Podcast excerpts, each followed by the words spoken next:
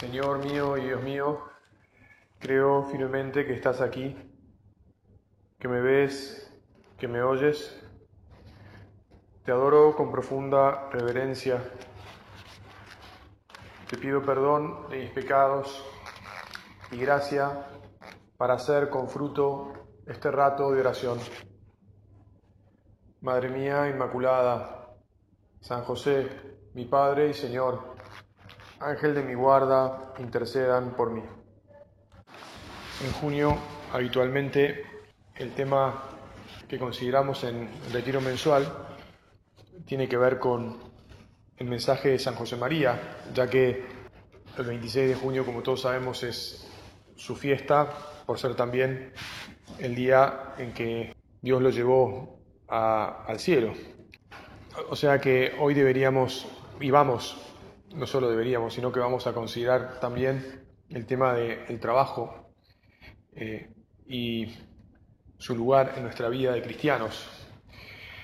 Pero como ayer fue la solemnidad del Corpus Christi, me parecía importante que recemos sobre este misterio tan grande que además está, aunque no lo parezca, íntimamente vinculado con el tema del trabajo.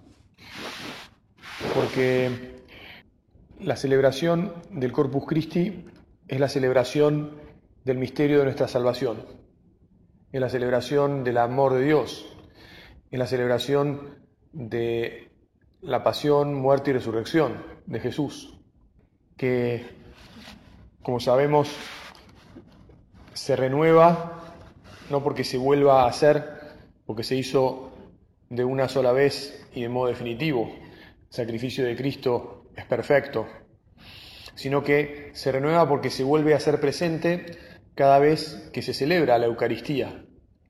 Y esa celebración, de modo misterioso, se perpetúa en el sagrario, donde el Señor queda reservado para alimentar y consolar a los enfermos y para facilitar nuestra oración, para bendecirnos, para estar con nosotros, digamos así, esperando nuestra compañía y siendo Él nuestra permanente compañía.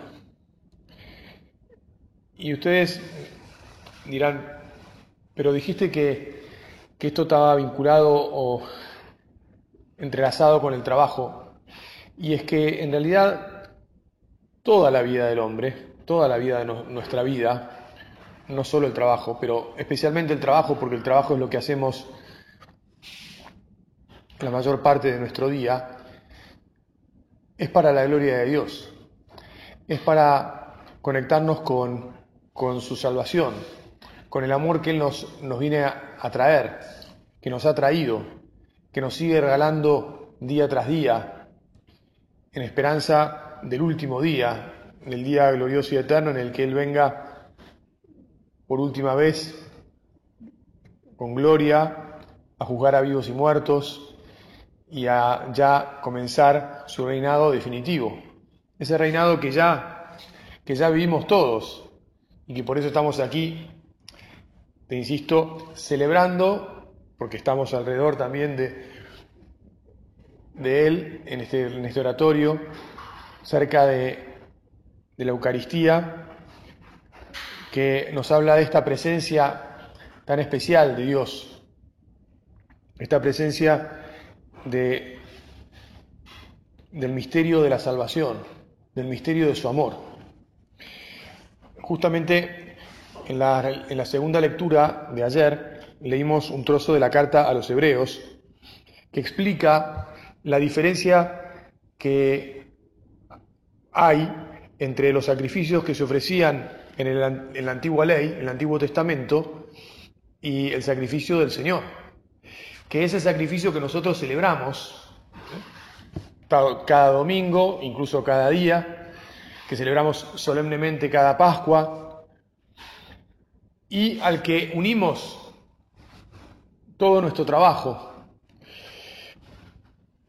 Ayer escuchábamos lo siguiente Cristo, a diferencia de los sacerdotes del culto antiguo, ha venido como sumo sacerdote de los bienes futuros. Él, a través de una morada más excelente y perfecta que la antigua, no construida por manos humanas, es decir, no de este mundo creado, entró de una vez por todas en el santuario y vuelve a aclarar, no por la sangre de chivos y terneros, sino por su propia sangre, obteniéndonos así una redención eterna. Los sacrificios de la antigua alianza, lo va a seguir explicando ahora, lo que hacían era purificar a los hombres para que pudieran presentarse ante Dios en el templo, un templo que era construido por las manos, que había sido construido por las manos de los hombres, que al momento de la plenitud de los tiempos, cuando Jesús vino a la tierra, había costado 46 años construir, ¿verdad? Todos recordarán eso. Pero en realidad el verdadero templo es donde el Señor recibe su gloria eterna, es el cielo. Y ese templo nos ha sido abierto, nos ha sido construido por Jesús, que derramó su sangre, la sangre del Hijo de Dios eterno, hecho hombre, para salvarnos y para mostrarnos que todo lo que hacemos en nuestra vida solo tiene sentido en la medida en que se une a ese templo espiritual, a ese gozo definitivo, a esa fiesta eterna que es el cielo. A través de una morada más excelente y perfecta que la antigua, acabamos de escuchar. La morada del cielo. ¿Por qué celebramos la Eucaristía? ¿Por qué nos unimos a Jesús cada, cada vez que comulgamos con Él? porque Él nos quiere llevar al cielo, porque nosotros aspiramos al cielo. ¿Y por qué trabajamos como cristianos? Mirá, ya lo vamos a decir después, ¿eh? pero trabajamos como cristianos en la medida que trabajamos para el cielo. Si no, nuestro trabajo realmente, me atrevería yo a decirte que se convierte en un absurdo. Por eso Jesús, aprovechamos para decirte gracias, gracias por todo, gracias porque has venido a salvarnos, gracias porque has venido a abrirnos de vuelta el camino de regreso al Padre. Gracias porque a pesar de que lo hiciste de una vez por todas, has querido que los, a través de los sacerdotes, todos los hombres de todos los tiempos, puedan participar de este misterio maravilloso de tu amor. Gracias porque te debemos todo y por eso no podemos dejar de darte gracias. Por eso también es que la palabra Eucaristía es acción de gracias. Damos gracias. La carta a los hebreos sigue diciendo, porque si la sangre de chivos y toros y la ceniza de ternera con que se rocía a los que están contaminados por el pecado, los santifica, obteniéndoles la pureza externa, ¿no? la que necesitaban para poder presentarse ante Dios antes, cuanto más la sangre de Cristo, que por obra del Espíritu Eterno se ofreció sin mancha a Dios. Cuanto más que, cuanto más purificará nuestra conciencia de las obras que llevan a la muerte para permitirnos tributar culto al Dios viviente. Mira, yo me atrevería a decirte, sin temor a equivocarme, que todas nuestras obras, si no nos llevan al cielo, serían estas obras que llevan a la muerte. Como decíamos hace un momento, la parte principal de nuestras obras es nuestro trabajo. Es la que le dedicamos mayor cantidad de horas, o sea, por lo menos cuantitativamente. Y por lo tanto, si no trabajamos para unir todo nuestro trabajo en un culto de alabanza a Dios, para unir todo nuestro trabajo a la Eucaristía, que es el misterio de nuestra salvación, y por lo tanto la aseguración de que podremos entrar en el cielo por gracia divina, si no trabajamos así, entonces estamos trabajando inútilmente, me estaba viniendo otra expresión a la cabeza. Estamos trabajando en balde. Estamos siendo unos ridículos. Señor, ayúdanos a entenderlo esto una vez más. Ayúdanos a desear desde lo más profundo de nuestro corazón que así sea. Que no nos queramos apropiar de algo que es tuyo, que es nuestro trabajo. Porque en realidad, como nosotros somos tuyos, todo lo nuestro también es tuyo. Qué triste es que en este mundo los seres humanos tengamos, nosotros tenemos un poco más de conciencia, pero tengamos tan poca conciencia de que somos de Él. Y que por lo tanto nos movamos tan por otros carriles, por otros canales, hay millones y millones de personas que se esmeran, se levantan cada mañana, sudan la camiseta, ¿no? Haciendo mil cosas para ellos mismos, o incluso otras veces ni siquiera para ellos mismos, porque ya sabes que hay poderosos que se aprovechan del trabajo de los más débiles y se llevan hasta incluso ese fruto humano. Pero no nos entremos, no nos metamos en ese asunto lo que te estoy tratando de transmitir es que qué triste es que no sepamos vivir para Dios. Porque si realmente no vivimos para Dios, ¿para qué vivimos? Y, el, y la solemnidad del Corpus Christi nos habla de esto, de cómo Dios se ha entregado por nosotros, se nos ha dado por completo y de alguna manera, por lo tanto, como nosotros, Señor, deberíamos vivir para ti.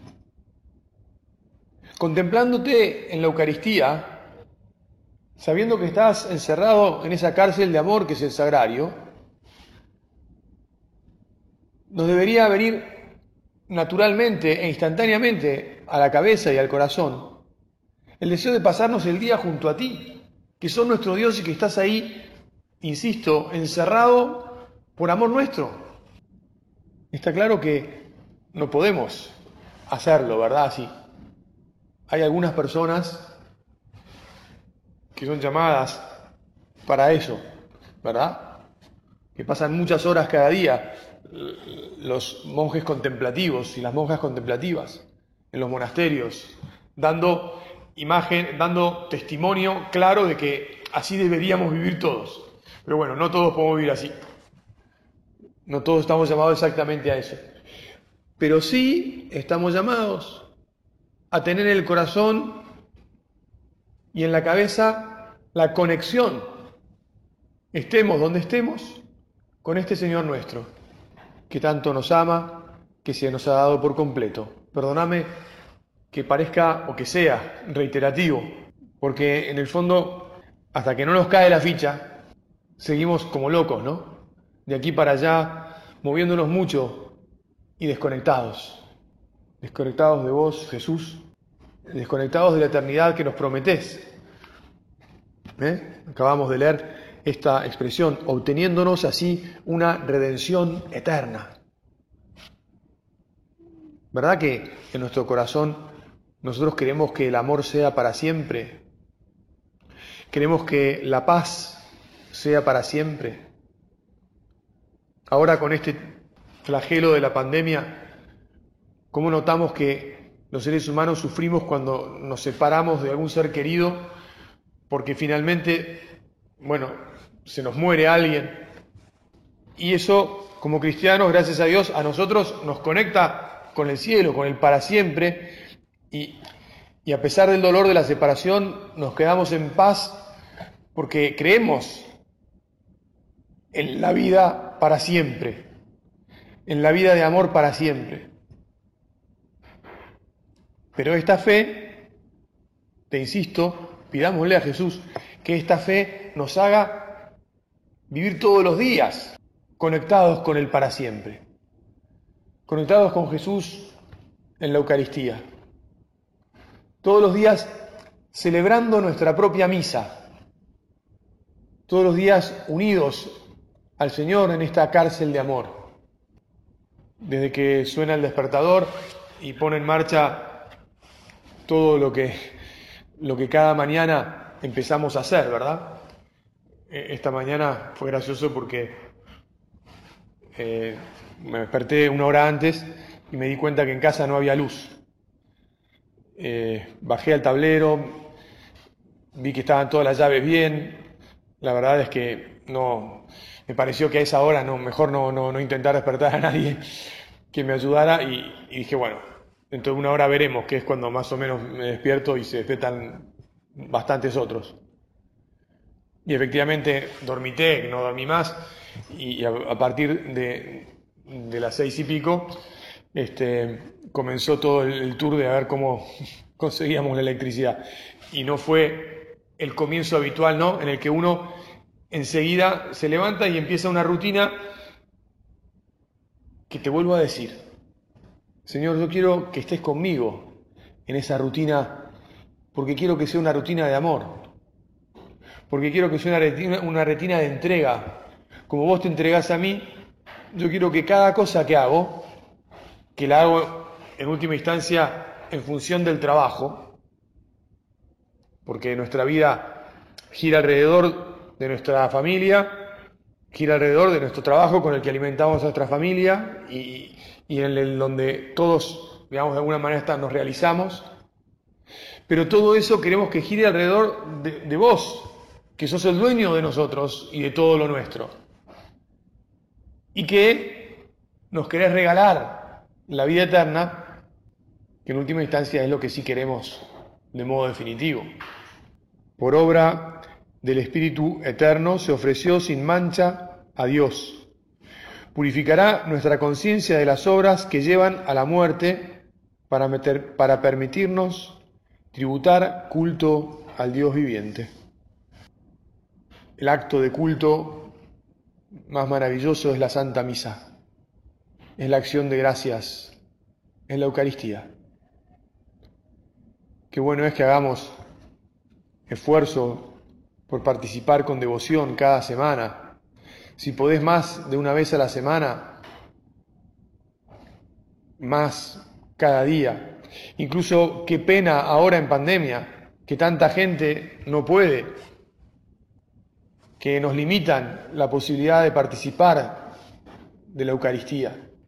Qué tremendo cuando no podemos comulgar, cuando no podemos alimentarnos con el Señor, que se hace materia para, para hacernos espíritu, ¿verdad? Para que nosotros podamos masticarlo con nuestros dientes y así divinizarnos. Sucede con la Eucaristía como alimento espiritual que es de nosotros, justo lo contrario que sucede cuando comemos cualquier otro alimento. Cualquier alimento que comemos lo transformamos nosotros en nuestro cuerpo, en nuestra energía, en lo que necesitamos para seguir moviéndonos. Cuando comulgamos, el Señor nos transforma a nosotros y nos hace, nos hace divinos, nos introduce en el cielo, paso a paso, digamos así, poco a poco. La Eucaristía es prenda de la vida eterna. Por eso termina diciendo esta lectura que escuchábamos ayer, Cristo es mediador de una nueva alianza entre Dios y los hombres, a fin de que habiendo muerto para redención de los pecados cometidos en la primera alianza, los que son llamados reciban la herencia eterna que ha sido prometida. Pues todo esto es el lenguaje del autor sagrado, lo que venimos diciendo. Queremos estar entre estos llamados a la herencia eterna que fue prometida. Señor, creemos en tus promesas. Señor, si transpiramos la camiseta, perdón que la expresión, eh, los hinchas de Colón están contentos porque por primera vez salieron campeones. Si transpiramos la camiseta trabajando cada día, Queremos que sea por esta herencia eterna prometida. Y es más, también queremos que sea, y con esto voy redondeando esta meditación, también queremos que sea herencia eterna prometida para todos los que todavía no se han enterado. Porque vos y yo somos unos privilegiados de haber recibido esta palabra, de poder meditarla, de que haya quienes nos la expliquen y enterarnos de cómo es el amor de Dios y cómo por lo tanto debemos responder a ese amor.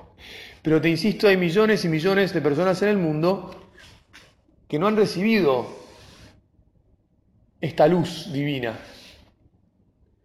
Y nosotros le decimos, Jesús, queremos llevar esta, este mensaje a todos. Queremos que todas las personas que conocemos, los que, nuestras familias, los que trabajan con nosotros, los que por algún momento, por algún motivo, perdón, nos, nos cruzamos en la vida, se enteren y sepan de esto, porque esto es maravilloso. Esto hace que todo nuestro día sea diferente, que todo nuestro sudor sea diferente.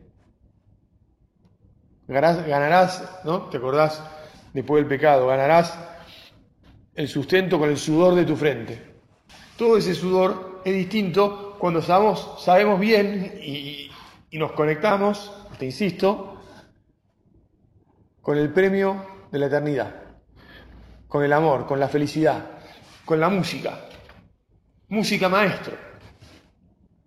Qué bueno llegar al final del día no descansados, reventados, pero reventados, es decir, ya no doy más, pero ¿sabes qué? Pero felices porque valió la pena. Porque con ese trabajo y gracias a ese esfuerzo, a ese empeño, sabemos que el Señor está construyendo una habitación para nosotros en el cielo porque se lo ofrecimos todo a Él y Él está haciendo eso. Gracias, Señor. Queremos que sea para todos. Nos comprometemos a transmitirlo, a ser apóstoles.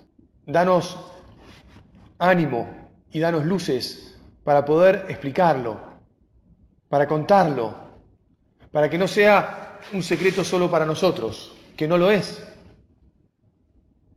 Queremos ser instrumentos tuyos para que así podamos de verdad conectar todos los días con la eternidad.